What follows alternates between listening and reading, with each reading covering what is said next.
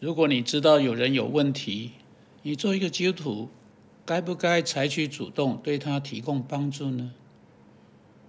我不喜欢管人家的闲事，但是如果不快点采取行动，我心中有的这种情况可能变得更糟糕。这是有人在问的一个问题。上帝把我们个人放在别人的生命和问题当中到什么程度呢？这是给基督徒去思考的一个重要问题，因为这不是我们本身的问题出现在我们眼前，还有其他人的问题出现在我们的路上，或者我们偶然发现我们生命中的问题也发生在别人生命当中。这样说来，在好管闲事跟对人有帮助之间，你会在哪里画出一条界限？在成为无能为力和在这方面真正有用之间，你会在哪里画出一条界限？这一类的问题是许多基督徒会有的。当我们谈到帮助别人时，让我开门见山对你说：上帝不只说你可以去帮助别人，他确实是要求你去帮助别人。如果你已经得救了。如果你真的是一个基督徒，一个信靠主耶稣基督在十字架上为你的罪流出他的宝血，并从死里复活的，如果你的罪得到赦免，你知道你是基督徒，那么请看上帝在加拉太书六章一到二节怎么对你说。让我来为你读这两节经文：弟兄们，若有人偶然被过犯所胜，你们属灵的人就当存温柔的心，将他挽回过来；又当自己谨慎，免得也被引诱。你们个人的重担也要彼此担当，如此就成全了基督的律法。这是对基督徒清清楚楚的教导。说到我们在上帝面前的责任，要在别人生命中发生问题的时候介入。你注意到？这里是说，若有人偶然被过犯所胜，也就是你在别人的罪中看到他犯了罪，这很清楚就把你应当介入的情况啊说出来了。这不是说你要到处走来走去管别人闲事，你不要成为一个游手好闲、好管闲事的人。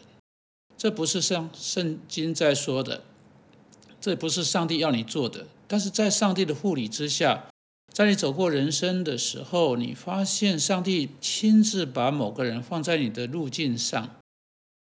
如果你从耶路撒冷下到耶利哥路上，你发现一个弟兄被罪的重担压垮在地上，躺在路上半死，你哪敢向祭司和利未人从一旁走过去？这是上帝在这里说的，确实，每当上帝把你放在一种情况，使你成为另外信徒的罪的啊第二方的当事人，也就是说，他自己无法单独使他脱困而出的，上帝把你放在那里，我要使你去帮助他，就是这一节经文在说的，你应该解释的情况是这样子，就是你应该看着问题啊，你在那个时间、那个地点被放在那里。成为那个出了问题的基督徒弟兄或基督徒姐妹的帮助者，那么更清楚的来细细查考加拉太书六章一节这一节经文，然后再看第二节。啊，使徒保罗说：“若有人偶然被过犯所胜，你们属灵的人就当存温柔的心，将他挽回过来。”什么是属灵的人？谁是属灵人？你要知道这个圣经的章标题啊，是在圣经写成之后很多很多年以后才被放在那里。是有人骑马绕行欧洲的时候，他们在马背上利用空闲时间，试着把经文分章分解。有时候章节的标题看来好像是放错地方，在当中思路就中断了。没有一项呃这个章节分章分解或标题是。末世写成的，像其余的圣经是神末世写成的一样，在这里我们就有这样一个问题存在，因为在加拉太书五章，保罗说到在圣灵在信徒生命中的工作啊，圣灵的果子，他说到是上帝圣灵住在每一个信徒里面工作的方式，使那个信徒过一种讨神喜悦的生活。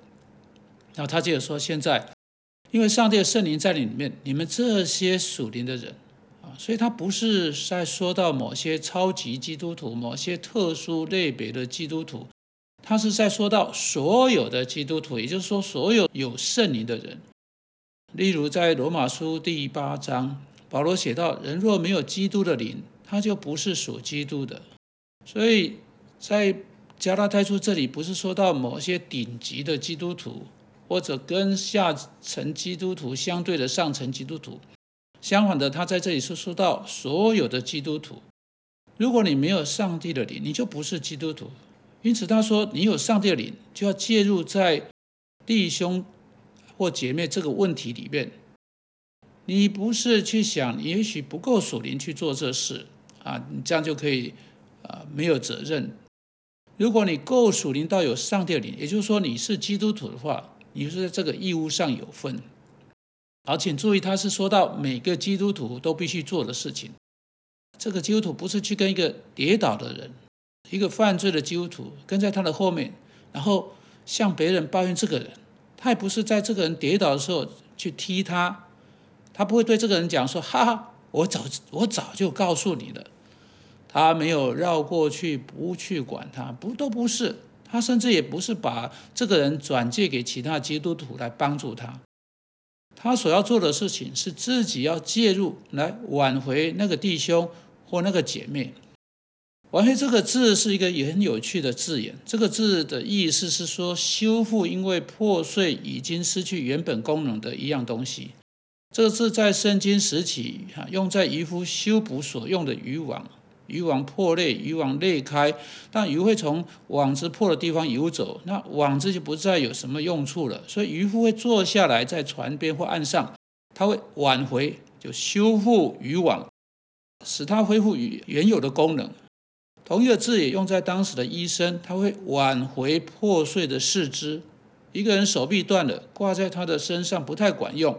医生会出来调整四肢、调整骨头，使那只手臂可以再度的运作，像从前一样。所以，当保罗说到要彼此担当个人重担的时候，你的任务不是要接替这个基督徒他的责任啊。保罗意思不是这样，因为在后面第五节，保罗说个人必担当自己的担子。